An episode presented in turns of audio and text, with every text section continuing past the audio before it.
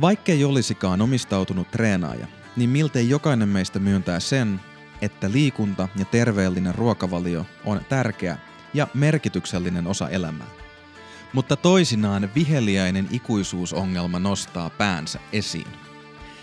Mitä tehdä silloin, kun treeni, ruokavalio tai elämäntapamuutokset tuntuvat järjettömiltä, merkityksettömiltä, jopa absurdeilta? Mistä on kyse silloin, kun näiden terveellisten ja tärkeiden asioiden merkitys on tipotiessään?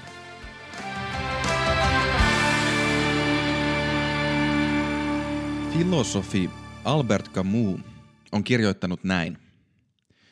Toisinaan tietynlaisen kirkkauden hetkissä ihmisten eleiden konemaisuus, heidän merkityksetön pantomiiminsä tekee kaikesta heidän ympärillään hullun kurista – Mies, joka puhuu puhelimeen lasiseinän takana. Häntä ei voi kuulla, mutta hänen käsittämättömän typerän esityksensä näkee. Ja sitä pohtii, miksi hän on elossa. Tällainen levottomuus ihmisen oman epäinhimillisyyden edessä, tällainen horjuttava epäröinti, omaa kuvaamme katsoessamme, on sitä pahoinvointia – jota itse absurdius on.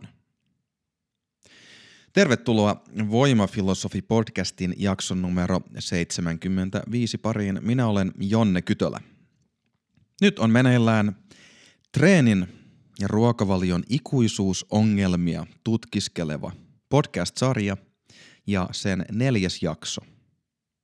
Ensimmäisessä jaksossa hahmoteltiin vähän kokonaistilannetta, mitä ne ikuisuusongelmat oikein on – kaksi jaksoa sitten puhuttiin ahdistuksesta, suhteesta itseen, siihen miten joskus se, mitä me kuvitellaan haluavamme tai miten me nähdään itsemme ei ole ihan synkässä sen kanssa, mikä on totta.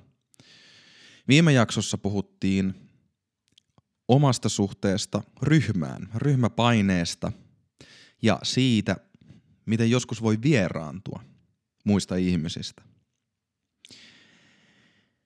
Ahdistuksen ja vieraantuneisuuden rinnalla on kolmas tällaisia suhteita koskeva ikuisuusongelma. Ja se on tuo äskeisessä lainauksessa esiin tullut absurdius.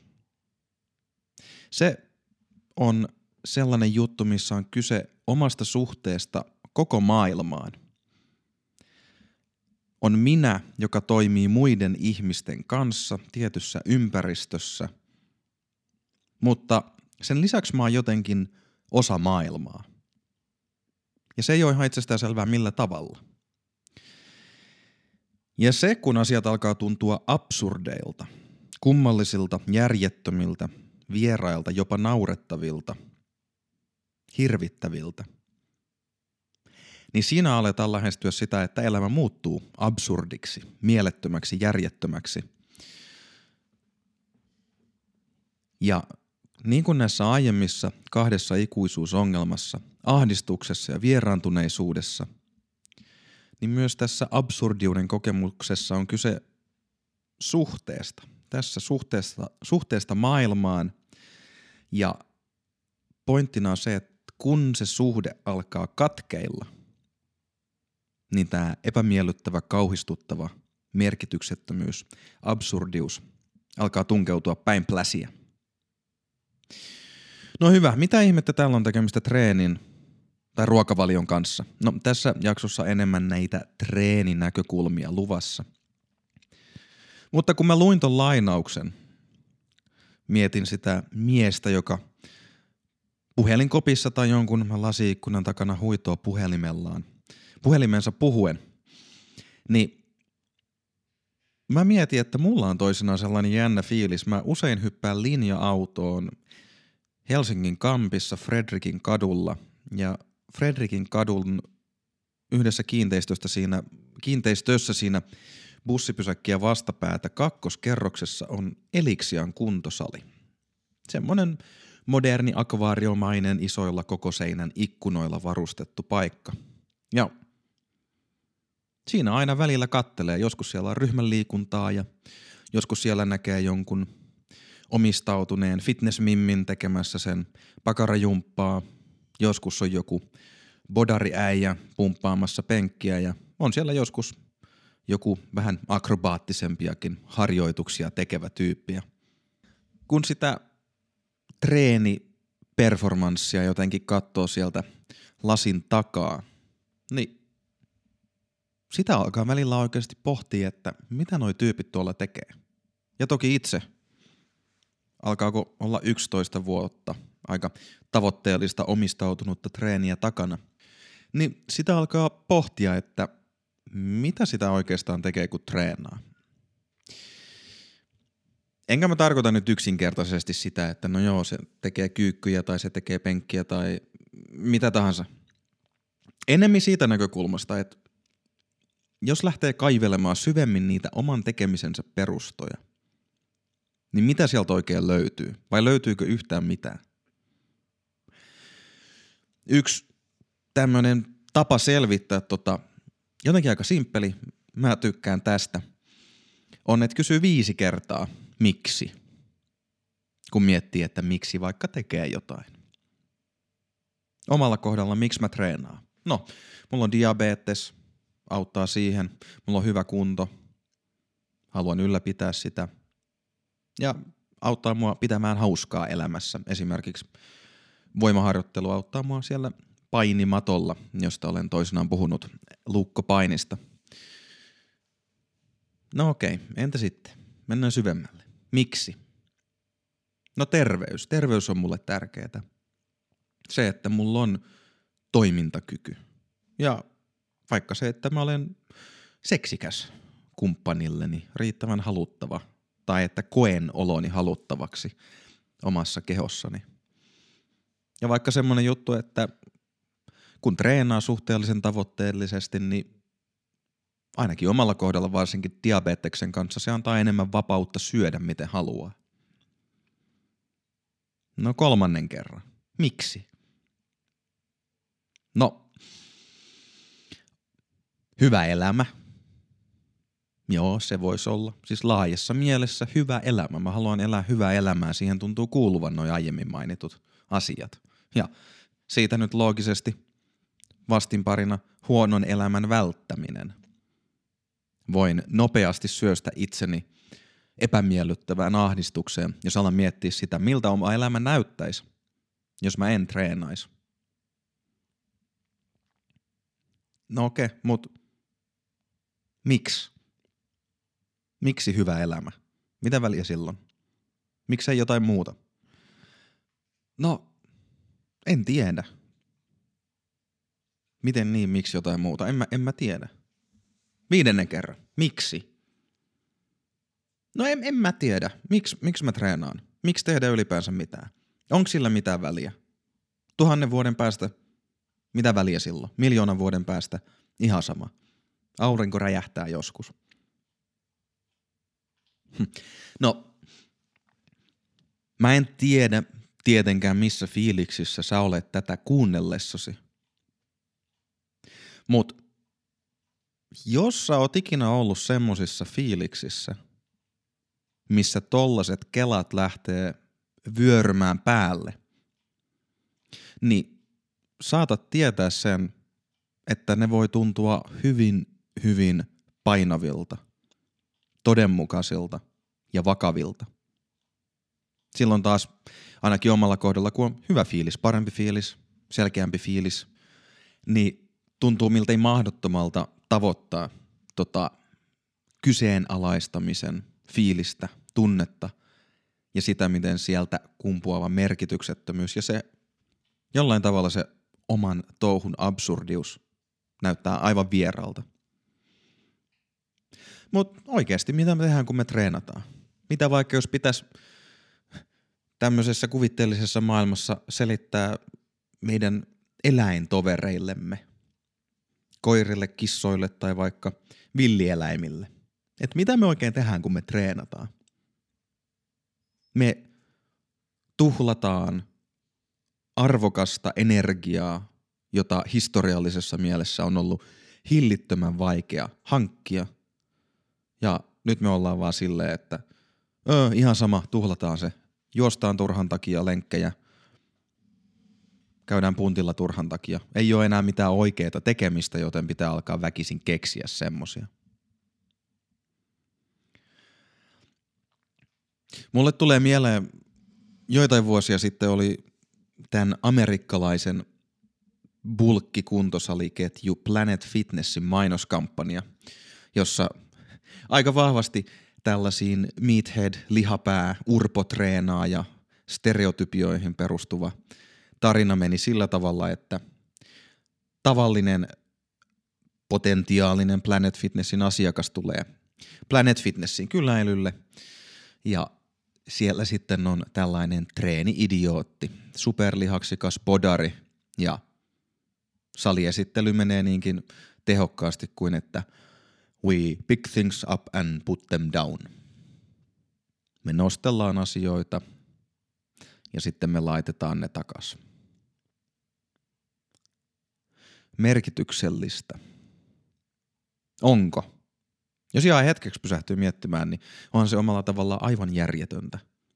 Se, että treenaa, siis se kirjaimellisesti se työ, jos katsoo vaikka fysiikan oppikirjasta, että jos sä nostat 10 kilon painon metrin korkeuteen ja sit sä lasket sen takas lattialle, niin työtä on tehty nolla. Niin, se on jotenkin huvittavaa, että niin, oikeastaan se oma treeni perustuu siihen, että mä en saa aikaiseksi mitään ainakaan konkreettisesti ulkomaailmassa. Ja jollain tavalla toi nyt korostaa sitä, että vaikka sitten toki omistautuneena treenaajana voi alkaa rakentaa suuremmoista, ehkä ihan perusteltuakin kertomusta sille, missä kaikessa oma treenin merkityksellisyys tulee omassa elämässä esiin. Niin silti on paljon ihmisiä, jotka on silleen, että mitä, ihmettä, mitä ihmettä, miksi pitää treenaa noin paljon, miksi pitää treenaa noin kovaa. Et jollain tavalla se treenimaailman ulkopuolelta, se vinkkeli, niin sitä ei ole vaikea naksauttaa päätä semmoisen asentoon, että se treeni näyttää jotenkin absurdilta tai pakkomielteiseltä esimerkiksi.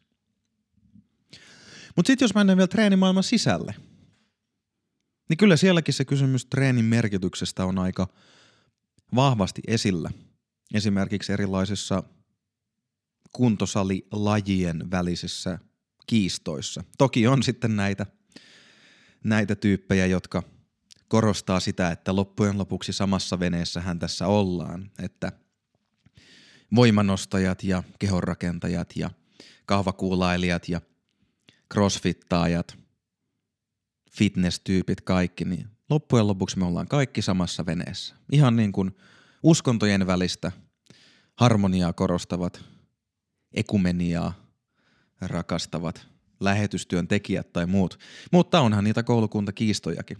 Ja itselle yksi semmoinen siellä toisaalta kiistojen, mutta jonkinlaisen merkityksen etsimisen rajamailla on ollut semmoinen tapaus kuin moninkertainen, onko Mr. Natural Olympia, eli siis doping-testattu Mr. Olympia, Mike O'Hearn – teki YouTubessa semmoisen minidokkarin nimeltään Nice Body, but what can you do with it? Toivottavasti muistin dokkarin nimen oikein, mutta joka tapauksessa. Jutun jujun oli se, että tämä konkari, kehonrakentaja ja voimailija Mike O'Hearn esittää haasteen jollekin paikalliselle fitness-trainerille, hyväkuntoinen fittikaveri, oikein lihaksikas, ei siinä mitään – ja esittää haasteet, no niin, sä oot tommosen siistin niin fitin näköinen kaveri, mutta mitä sä sillä kropallas pystyt tekemään?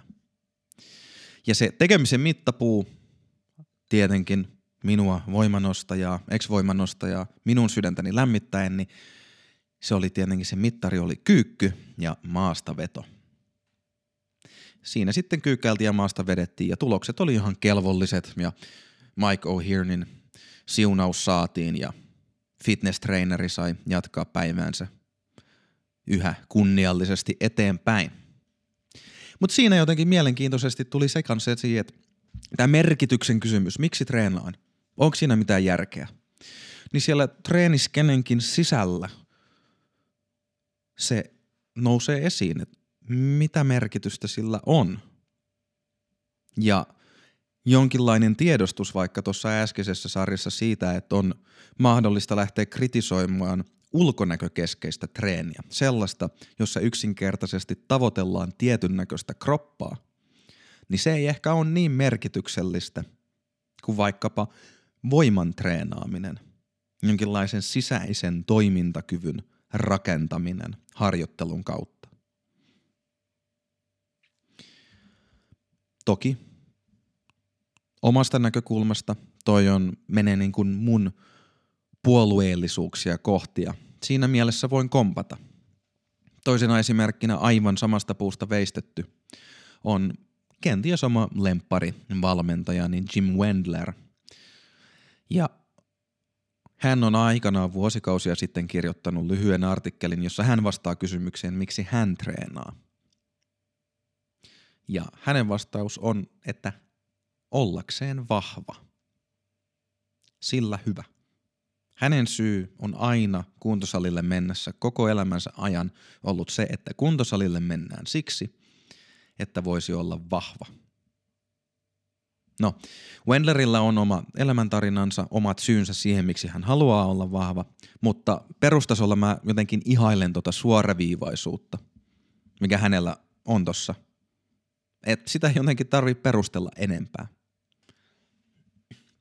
Mutta samaan aikaan mun tekee jotenkin mieli palata mielessäni siihen ajatukseen, että kuinka monta miksi-kysymystä tämä Wendlerinkin vahva, ollakseni vahva, väittämä, kuinka monta miksi-kysymystä, kuinka monta kyseenalaistusta se kestäisi ennen kuin sieltä alkaa kuoriutua esiin se vaihtoehto. Että ehkä se on jollain tavalla – merkityksetöntä tai absurdia, että me treenataan. Jollain tavalla mä oon alkanut jopa miettiä siitä näkökulmasta, että mä en ole ihan varma, päätänkö mä itse sitä, treenaanko mä. Ja mä en nyt tarkoita sitä, että olisi jotain muita ihmisiä, jotka pakottaa mut treenaamaan, enkä mä tarkoita sitä, että mä kokisin olevani jonkun vihamielisen henkiolennon uhrina, joka mun pään sisällä pakottaa mut treenaamaan vasten mun tahtoa. Mut ennemmin mä mietin siitä näkökulmasta, että jos mä kysyn itseltäni jotenkin, että voisinko mä nyt lopettaa treenaamisen, niin en mä varmaan pystyisi. Jollain tavalla treeni elää minussa. Ja mä en tietyllä tavalla ole sen herra. Et se on vähän niin kuin, se on niin pitkäaikainen osa jo mun elämän tapaa, että mä en ehkä osaisi elää ilman sitä. ja siinäkin mielessä tulee vastaan ne kysymykset, että onko se kurinalaisuudesta ja säntillisyydestä ja omistautumisesta kiinni. Mitä omistautuneempi mä olen, niin sen vaikeampi mun, mun on olla olematta omistautunut että jollain tavalla se suhde omaan treeniin tuntuu toisinaan symbioosilta, semmoiselta, mikä ikään kuin ruokkii mua ja mun treeniä, jos nyt treeniä voi ajatella silleen jotenkin, vaikka elävänä olentona. Ja toisinaan se taas sitten tuntuu, että kyseessä on parasiitti. On tullut tehtyjä huonoja treenivalintoja, kuluttavia, väsyttäviä, riippuvuuskäyttäytymistä ja burnout-oireita –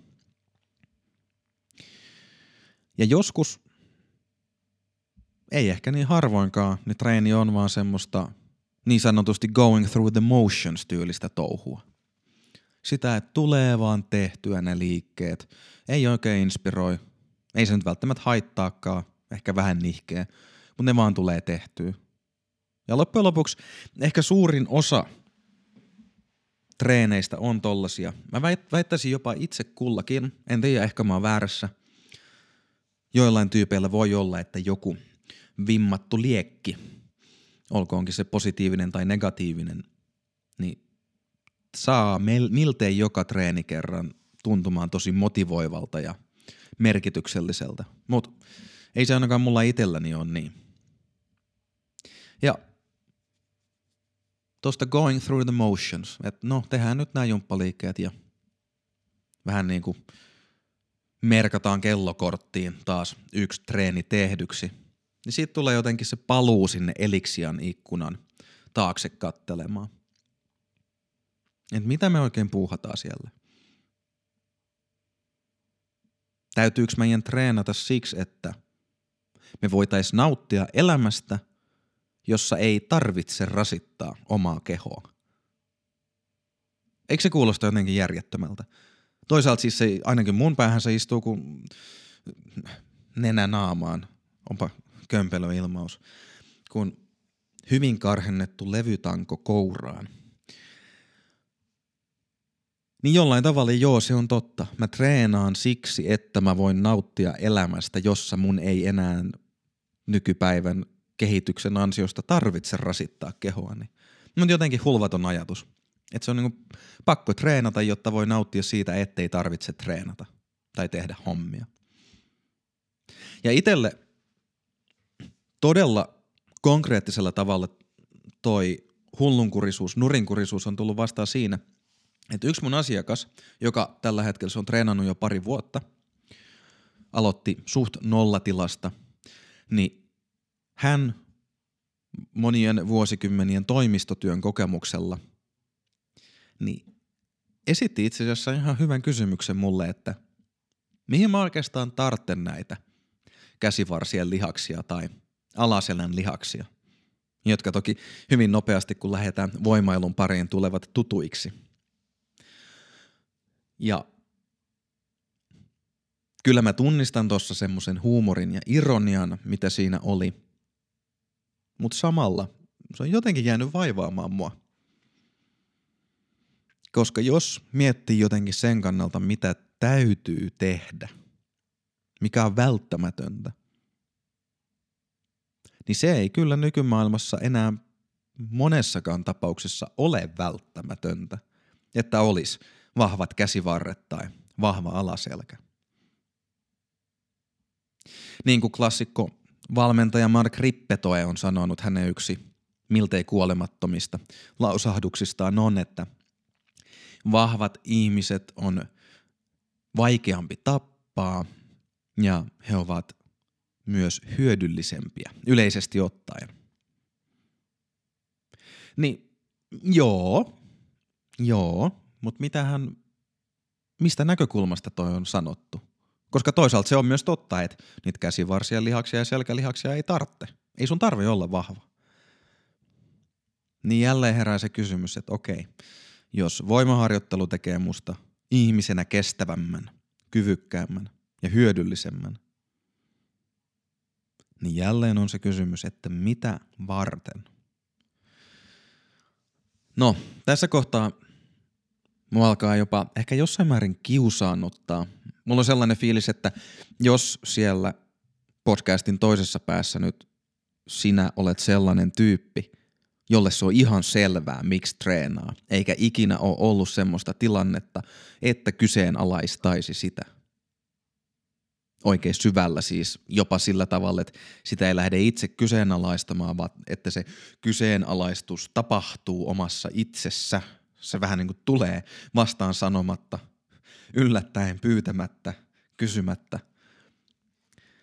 Niin voi olla, että tämä on ihan semmoinen, että mihin, mihin, mihin tässä nyt mennään, what's the point, ei, ei koske mua ollenkaan. Mutta samaan aikaan mä jotenkin on optimistinen sen suhteen, että kyllä muillekin tämä fiilis on tuttu. Että treeni tai laajemmassa mielessä vaikka oma elämä voi tietyissä hetkissä tuntua järjettömältä, absurdilta. Esimerkiksi viime aikoina omalla kohdalla tällainen jonkinlainen yksinäisyys, irrallisuus maailmasta on tullut vähän semmoisella oudolla tavalla. Tai että se tuntuu oudolta. Ei sille merkityksettömyys voi kuulostaa vaikka siltä, että olisi jossain suuressa epätoivon kehdossa. Niin omalla kohdalla se on ollut vähän semmoinen, se on nimenomaan hassu, outo, vieras, kummallinen silloin ainakin, kun se on, sitä on pienemmissä määrin, niin kun mä oon tehnyt mun kahvakuulla treenejä kotona, mä olen nyt siis pian vuoden päivät niin pitkälti tehnyt mun oman voimaharjoitteluni kotioloissa, koska no en mä tiedä.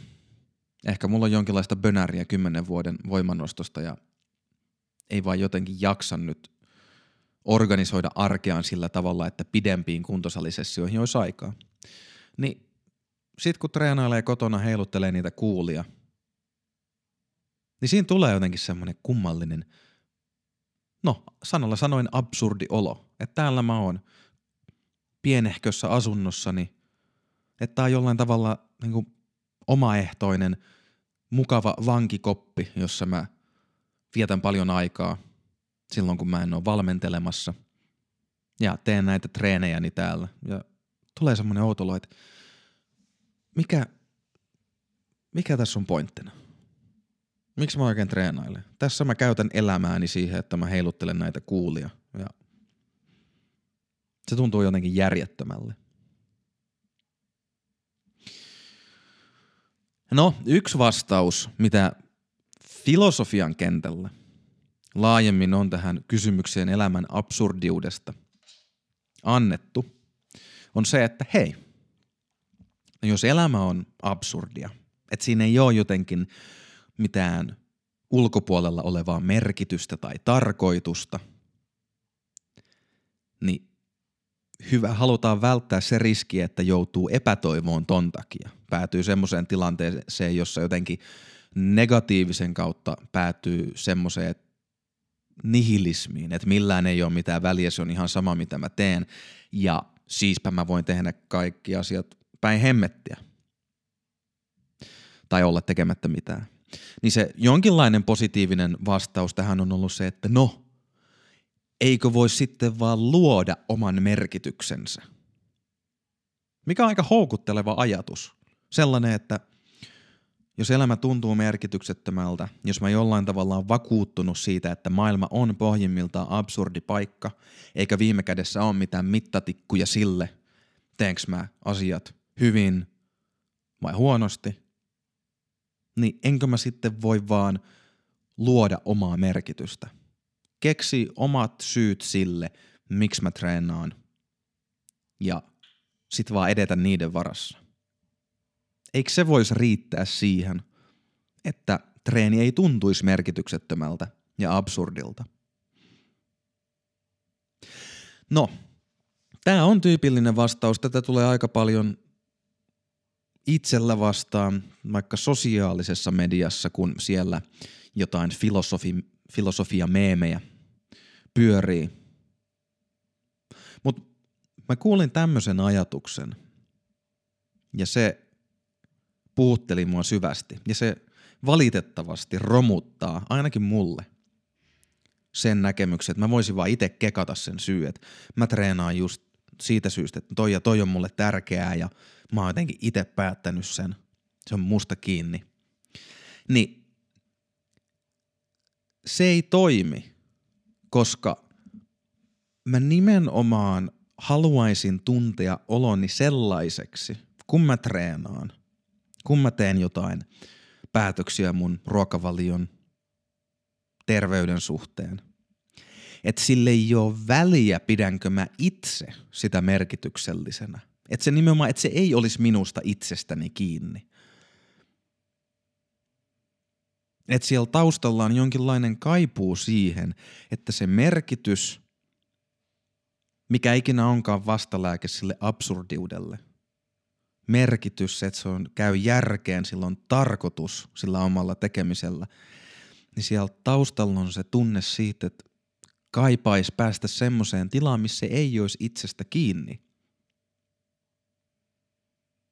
Ollakseen yhteydessä maailmaan. Se ei voi olla pelkästään itsestä kiinni. Että olisi olis jotenkin elävästi vuorovaikutuksessa, yhteydessä johonkin laajempaan sillä tavalla, että se ei ole mun omasta absurdiuden tai merkityksen fiiliksestä kiinni. Että onko se merkityksellistä vai ei. Että onko sillä väliä, heilutaanko me niitä kuulia nyt tietyllä tavalla vai heilutaanko ollenkaan. Mutta mä en oikein tiedä, että miten tonne pääsis. Mulla ei ole mitään karttaa. jota seurata. Vähän niin kuin kaksi jaksoa sitten sen ahdistuksen kanssa. Tuntuu, että tässä päätyy jotenkin siihen samaan paikkaan, mikä lienee näiden ikuisuusongelmien juju. Että mitä lopullista vastausta sille, että onko treeni merkityksellistä vai ei, jos, niin millä tavalla. Ja mitä jos se merkitys muuttuu, mitä jos, mitä jos asiat menee ihan eri tavalla kuin ajatteli. Ja ka- kaikki asiat voi mennä, mennä aivan eri tavalla. Niin se kysymys siitä, onko treeni merkityksellistä, onko elämäntapamuutokset, ruokavalion fiksusti hoitaminen, niin se on aina olemassa se ikuisuusongelma, että se voi tuntua siltä, että sillä ei ole merkitystä. Ja se voi tuntua niin kouriin tuntuvasti, ei vaan älyssä, ei vaan päässä, siltä, että tässä ei ole mitään järkeä, mitä mä teen. Ja mä en oikein tiedä, mitä mun pitäisi sen takia tehdä. Ei ole mitään motivaatiota, ei ole mitään kompassia, ei ole mitään ilmassa leijuvaa pientä tuoksua, jota kohti mennä, että hei tuolla, tossa on, tossa on vielä se pieni järjen hiven, että tota kohti. Joskus voi päätyä semmoiseen paikkaan, että sitä ei ole, ja se on se ikuisuusongelman luonne, että se voi tulla koska tahansa vastaan.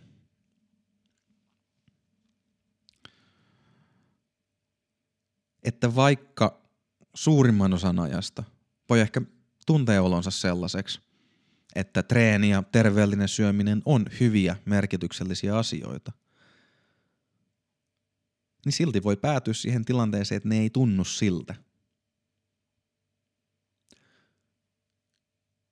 Ja jollain tavalla näitä ikuisuusongelmia kartoittaessa ja niihin tutustuessa, oma ajatus on se, että – No kun niitä ei voi ratkaista nimenomaan sen takia, että ne on ikuisuusongelmia, niiden uhka on aina olemassa, niin voisiko yksi ensiaskel olla yksinkertaisesti se, että sen tietää, että ne voi tulla vastaan. Ja ihan niin kuin se ahdistuksen kanssa, jonka ehkä, joka ehkä on mielekkäämpää nähdä sellaisena viestinä, että hei, nyt joku syvempi juttu ehkä onkin vähän vinossa, tai jollain tavalla mä en hahmota asioita ihan oikein. Niin ehkä tähän absurdiudenkin tunteeseen voisi suhtautua jotenkin samalla tavalla. Kenties se voisi vaan vastaanottaa silloin, kun se tulee hengähtää sen kanssa. Ihan vaan olla, katsoa, että miten se nyt oikein kehkeytyy. sellaista pohdintaa treenin merkityksettömyyden uhasta, absurdiudesta. Tulevilla kerroilla on vielä luvassa näitä ikuisuusongelmia. Näitähän on siis yhteensä seitsemän ja nyt on käsitelty kolme.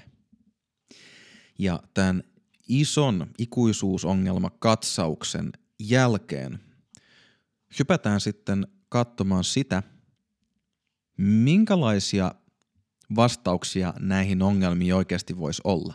Ei siis sillä tavalla, että niistä pääsisi lopullisesti eroon, hei, ne on ikuisuusongelmia, always gonna be there, mutta lähdetään miettimään sitä, että mitä oikein voisi tehdä, minkälaisen jotenkin vastajärjestelmän voisi luoda, että olisi skarppina niiden ikuisuusongelmien kanssa ja miten niiden kanssa voisi sillä tavalla tulla toimeen.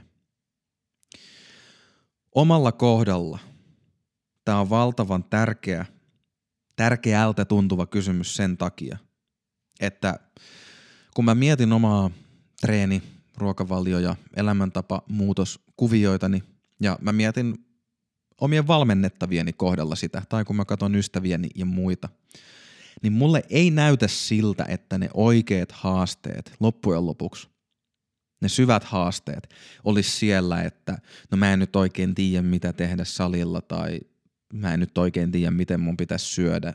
Ne on, niihin on ihan hillittömästi tosi hyviä toimivia vastauksia. Mutta sen sijaan mä uskon siihen, että nämä ikuisuusongelmat alkaa kuultaa esiin, kun vähän rapsuttaa pintaa.